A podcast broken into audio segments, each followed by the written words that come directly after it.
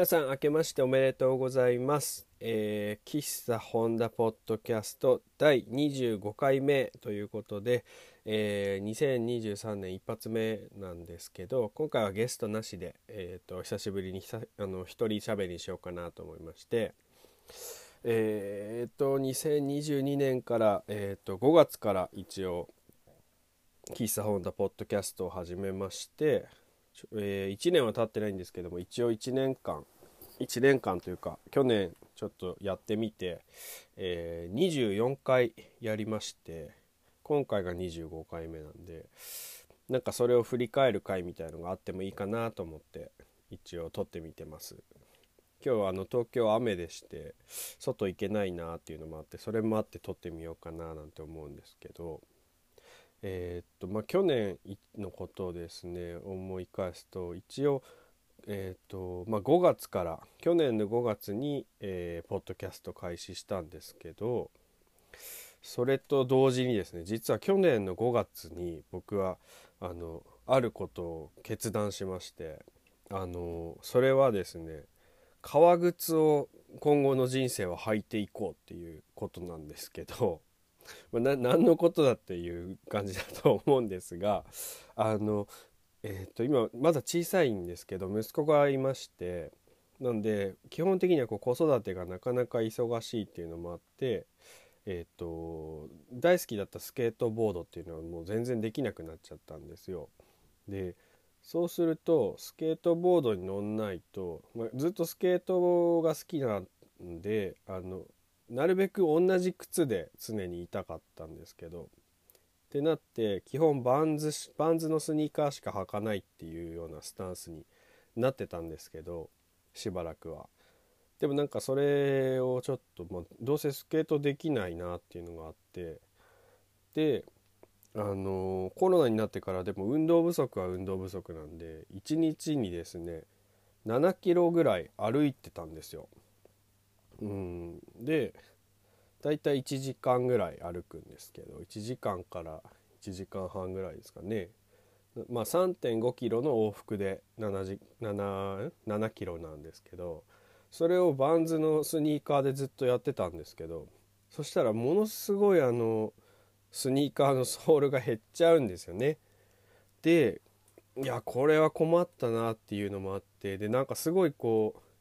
足も疲れちゃうしあんまりなんかこう何て言うんですかね。あのしょっちゅうその靴をダメにしてなんか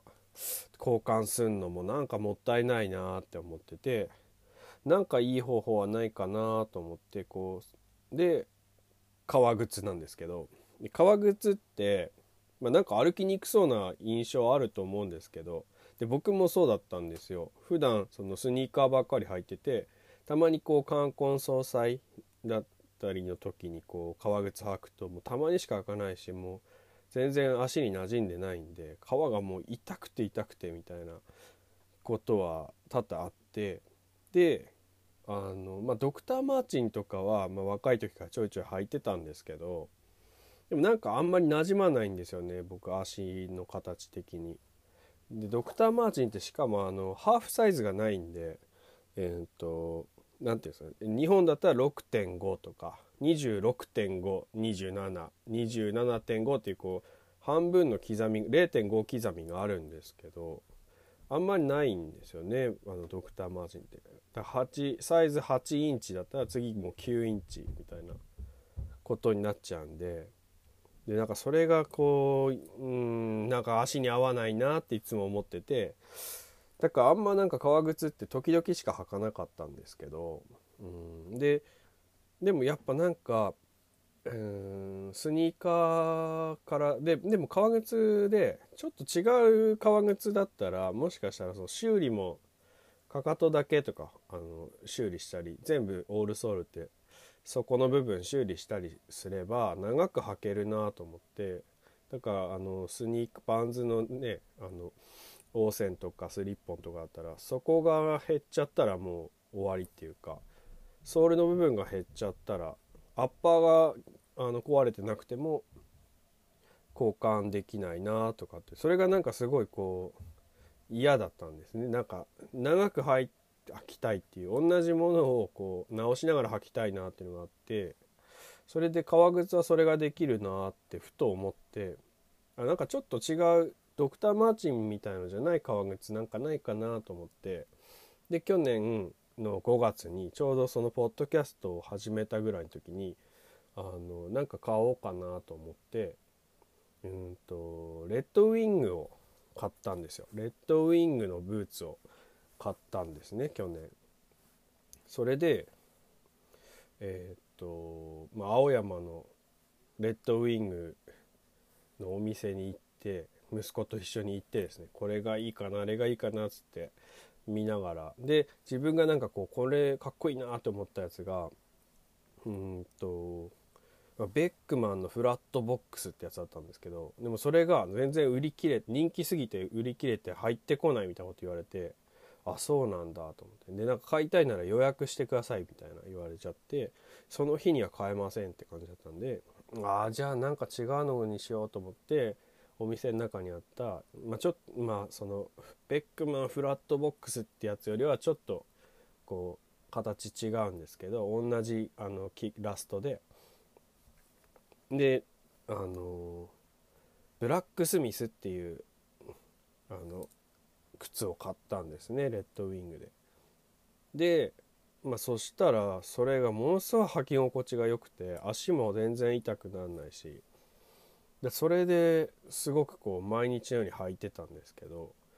でも毎日同じの履くと革靴ってすごいこう何て言うんですか？壊れやすくなるみたいなこと聞くんでもう何個か欲しいななんて思って、まあ、それからいくつかローファーだったりあの普通の短い短靴っていうんですかね普通のプレーントゥーのやつを買ってみたりしてこうちょこちょこ履いてましてでなので、えーと、去年から、えーと、そう今までスケボーする時以外はずっと革靴しか履いてないんですよね。っていうのがなんか結構こう自分の中では2020 2022年は革靴を履き続けた年って感じでした。まあ、何のことだっていう感じもしますけどなんか自分的にはこのこうやりきったっていうかおなんか大人になったなみたいな気持ちがちょっとあって嬉しかったんですけど、まあ、そんなこともありながら。で今またちょっと新しい革靴をあの先週先々週買いましてまだなじませてるからちょっと足が少し痛かったりとかいろいろあるんですけど、まあ、そんな話もありましてちょっと革靴の話とかあのもしこれ聞いた人で、えーと、話したい人いたらもういつか会った時話したいなと。何言ってるか分かんないか。まあなんかとにかく革靴好きな人とか話一緒に話したいなとか思いましたね。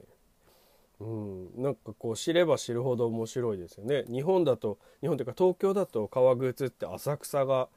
あの聖地みたいになってんだとかいろんなことを知れて楽しかったですね。まあそんなことでえっ、ー、とまあそ僕的にはそんな感じでしたね1年いろいろあり他にもいろいろありましたけどってことでちょっとここからは第1回からこうどんなことをポッドキャストで話したのかをなんとなく振り返ってみようかなと思います。じゃあですね第1回目これが去年の5月でこれは第1回目はもうほとんど何も喋ってません、自己紹介みたいな感じでこれからポッドキャストやりますよみたいなことしか言ってない回ですね。で2回目が2回目がこうすごい長くて実は、えーと、ゲストに、えーと、同じバンドメンバーの鶴さんをあのお呼びしましてその後何度も出てくる鶴さんがここで初登場ということですね第2回は。でバンドメンバー募集しましょうっていう回ででこの時だけ、えっ、ー、と鶴さんとリモートじゃなくて直接会ってあの路上でですね路上であの椅子に腰掛けてであの外で、まあ、のコーヒー飲みながら喋ったんですけどめちゃくちゃ今聞くと風の音とか入りまくってて聞きづらいんですけどまあなんか最初の頃はやり方もよく分かんないでそんなことやってたなと思って面白いですけど今聞き直すと。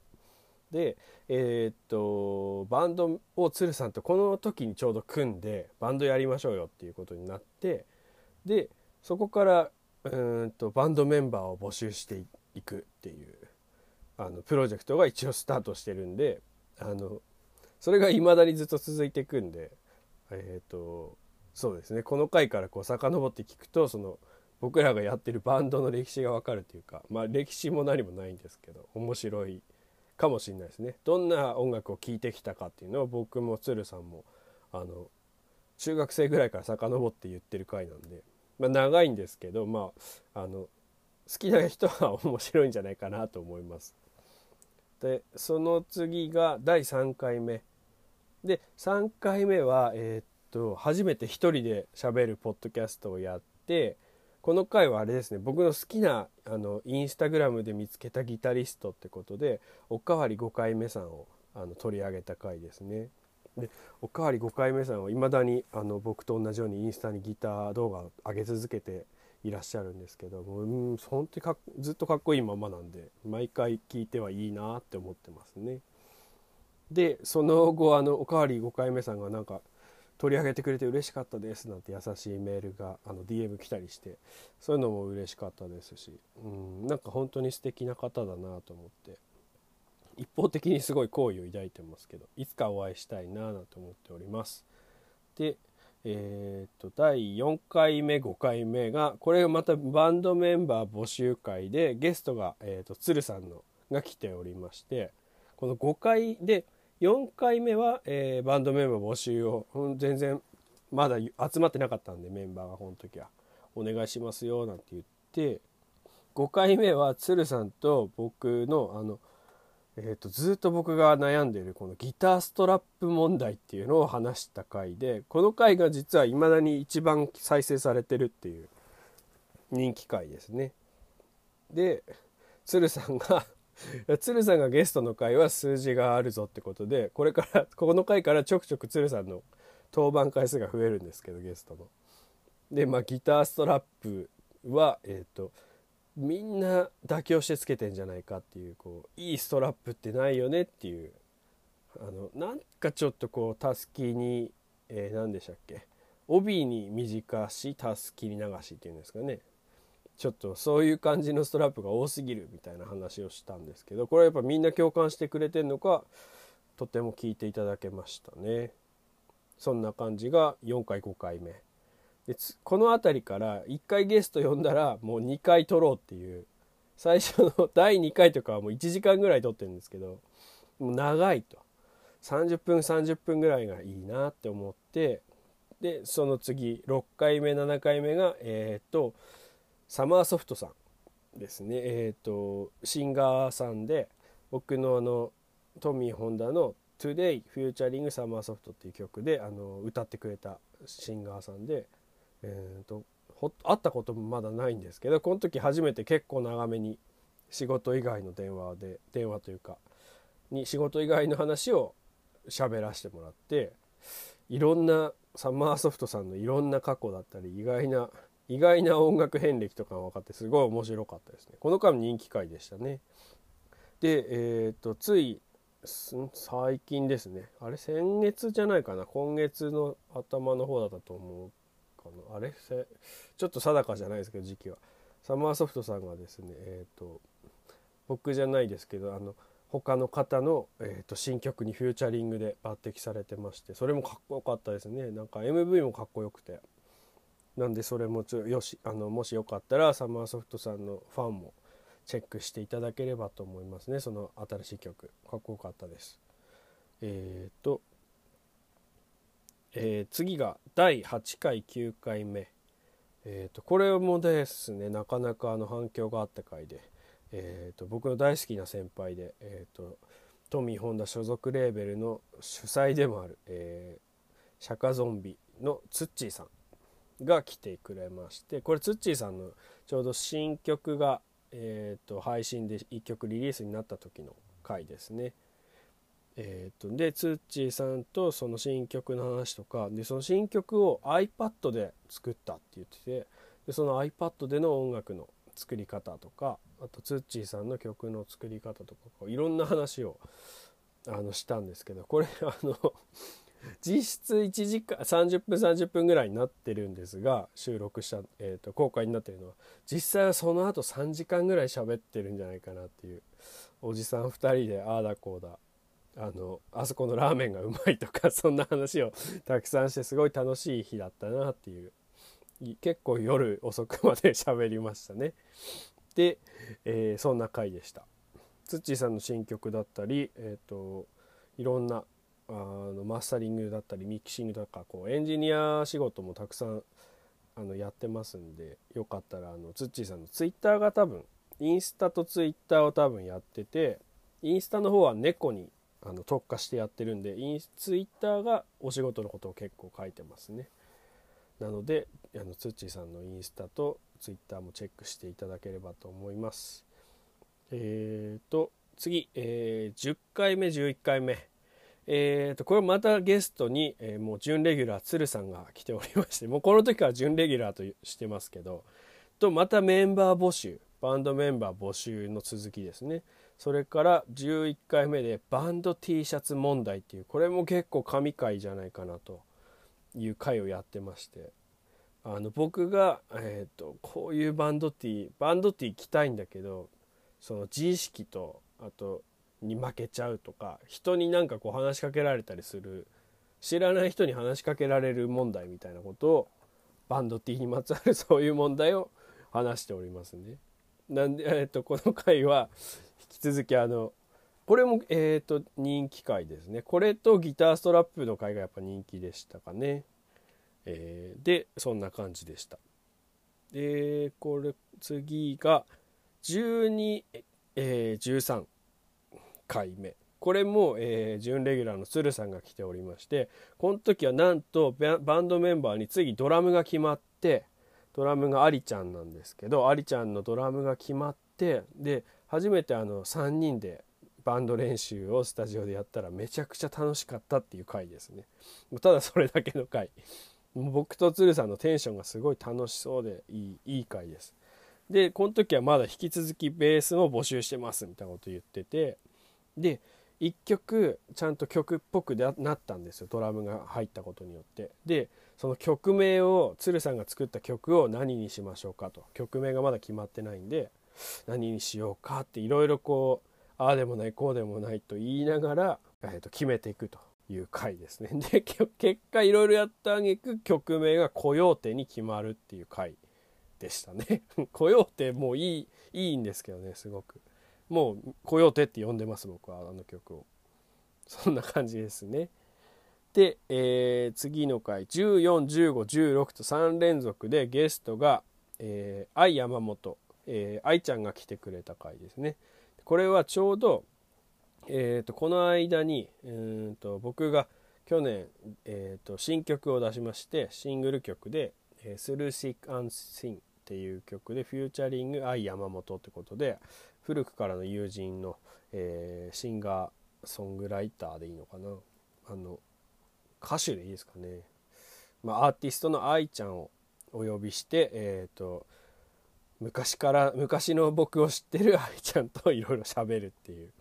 回ですね。この時がちょ、えーと、2万回再生記念ってことで一応やったんですけど今は、えー、と6万2,000回を突破しておりましてたくさん聞いていただいてありがとうございますということでまだまだあの聞いてもらっていいんですけどもえー、そうですねやっぱ100万回とか言ってほしいですけどね難しい難しいかまあでもとにかく聞いてもらってって感じですね。そうで愛ちゃんのやっぱあのちょっと関西弁が初めてこのポッドキャスト内に響き渡りまして。愛ちゃんやっぱ喋りが達者だから面白かったな。このこの回がまたすごい評判がいい回でしたね。うんいろんな人に聞いたよっていうのを聞か言われましたしね。うんそうでしたね。すごく楽しかった回ですね。うん、でその次、えー、17回目。これが、えー、古着の話。そうそう。僕が 僕がま古着割と好きだよっていう回でなんですけど、えーと新品しか着てないのに古着屋さんに行ったらその古着の着こなしいいですねって言われてちょっとなんかうーんってなったっていうまあちょっと 面白かったなっていう話とあとあのずっとこう好きで着てた古着のチノパンの年代が分かんなくていつのものなんだろうってふと気になあのいろいろあって気にしてツイッターにそれを聞いたらすぐに教えてもらえておおすごいなっていう回がありました。ちなみに60年代ぐらいの1960年ぐらいにかの作られたチノパンだったそうです。もうちょっとで終わりますね、えー、次が18回19回目。これまた鶴さん準レギュラーの鶴さんバンドメンバーの鶴さんをお呼びして、えー、ベース募集の回。まだこの時はベース決まってないですね。えー、とエフェクター使ってるエフェクターの話っていうことですね。そう。この時ですね、えーと、この直後ぐらいにベースが決定するんででバンドがやっとメンバーが固まるんですがこの時まではですねまだあの募集にこう何人かからこう連絡が来ていまいちこううまくいかない。で「すいませんです」っていうのとかを繰り返してていろんな人とこうやり取りしてもう DM だメールだにすごい疲れ 僕が疲れてるっていう時ですね。で、まあ、ベースさらにもうなんとかベース欲しいですねなんて言っててでベース募集の回であと使ってるエフェクターの話とかたまにはしたいななんつっててその時使ってるエフェクターの話を鶴さんとしたのかな。うん、でこの回も割とみんなエフェクター好きなのか。これギタリストの人が結構僕のあの SNS はフォロワーが多いんで多分そういう方が聞いてくれたのかな。うんそんな話でした。僕もその時これとこれ使ってますなんて言ったんですけど。でその後ちょっとまたエフェクターは変えまして去年の年末に初めてじゃないけどあのバンド用に別のあのエフェクターボード組みましてですね。うん。ちょっとそれをまだ試してないんですけど再来週あのバンド練習あるんでその時に試したいななんて思っております、えー、それが1819回目。次が、えー、20回目、えー、20記念すべき20回目だったんですけど、えー、これはゲストなしでその後にライブが決まったりとか、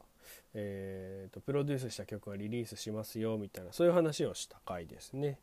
まあ、特に何を喋ったってことでもないですねなんとなく喋ったよみたいな回です。で、えー、2122回目えーと、E.T. をゲストに呼びまして、えーとまあ、古くからのあの友人である、えー、E.T. いろんなことやられてるおしゃれなかっこいい女性なんですけどもをゲストに呼びましてあのお話をしてで、えー、その次の次の週ぐらいに僕が E.T. のイベントでライブするよっていうのがあったんで、うん、それのあの告知を兼ねていろんなお話をしましたね。そうでその時のライブもすごくいい感じの雰囲気でできたんであのツッチーさんに頼んでその日はあの、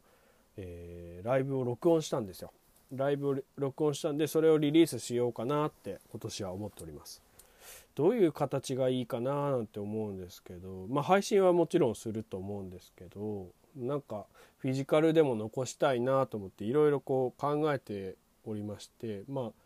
ああとはちょっとズッチーさんと打ち合わせをあの重ねてリリースの時はまたおいおい喋りますんでその時はよろしくお願いします。って感じで。でそれが2121回目でえっ、ー、と次で最後ですね。えっ、ー、とこの間先月ですね、えー、23回目24回目が、えー、これこそシンガーソングライターの串引さやかさんがゲストに来ていただいた回ということで、えーとまあ、僕が串引さやかさんの、えーと曲えー、ニューシングルの2曲とも僕があのプロデュース、えー、させていただいたんでということであのお話ししましたけどあのいろんな回があったけど僕は結構この回すごい好きでなんか何回も聞いちゃいましたね自分のなのに。串引さんの喋りがすごい面白い面白いんですよねなんかあの心地いいというかあの面白い面白い方だなっていうのをなんか改めて前々から面白い方だなとは思ってたんですけどあの串引さんの面白さがすごい出てる出てるなと思いました。うん歌ってる時のあのアーティスト前とした串引さんとはまた違った普段の優しい串引さんが出てていいななんて思ったんで是非この回も聴いていただけたらなって思います。そんなとこですかねこれで一応24回やりまして1212で、まあ、2シーズン終わったような気持ちではいるんですけど、まあ、今年もあの引き続きやっていきますんででさっきちらっと言いましたけど、えー、と一応あのバンドメンバーがやっと決まりましてで曲も今5曲あるのかな？まあもっとあるか。ちゃんと曲っぽくなってないスケッチみたいなデモだけのもので言ったらもう多分10曲近くあるんですけど一応バンド練習で何回かやってみたのは4曲から5曲あるんでそろそろライブできるなーなんては思っておりまして。でなんとなくこうレコーディングのこととかもちょいちょい考えながらですけどまああの4人ともまあ忙しいんでちょこちょこあの進んでいけたらなと思う。だ今年は結構バンドをかなり動かそうかなと思っておりますんでまだバンド名も決まってないのとそれからバンドメンバー、えー、と決まったんですけどまだ全然あの僕もそんなに仲良くなれてないんで、まあ、もうちょっとこうしてあの気軽に話せるぐらいに仲良くなったら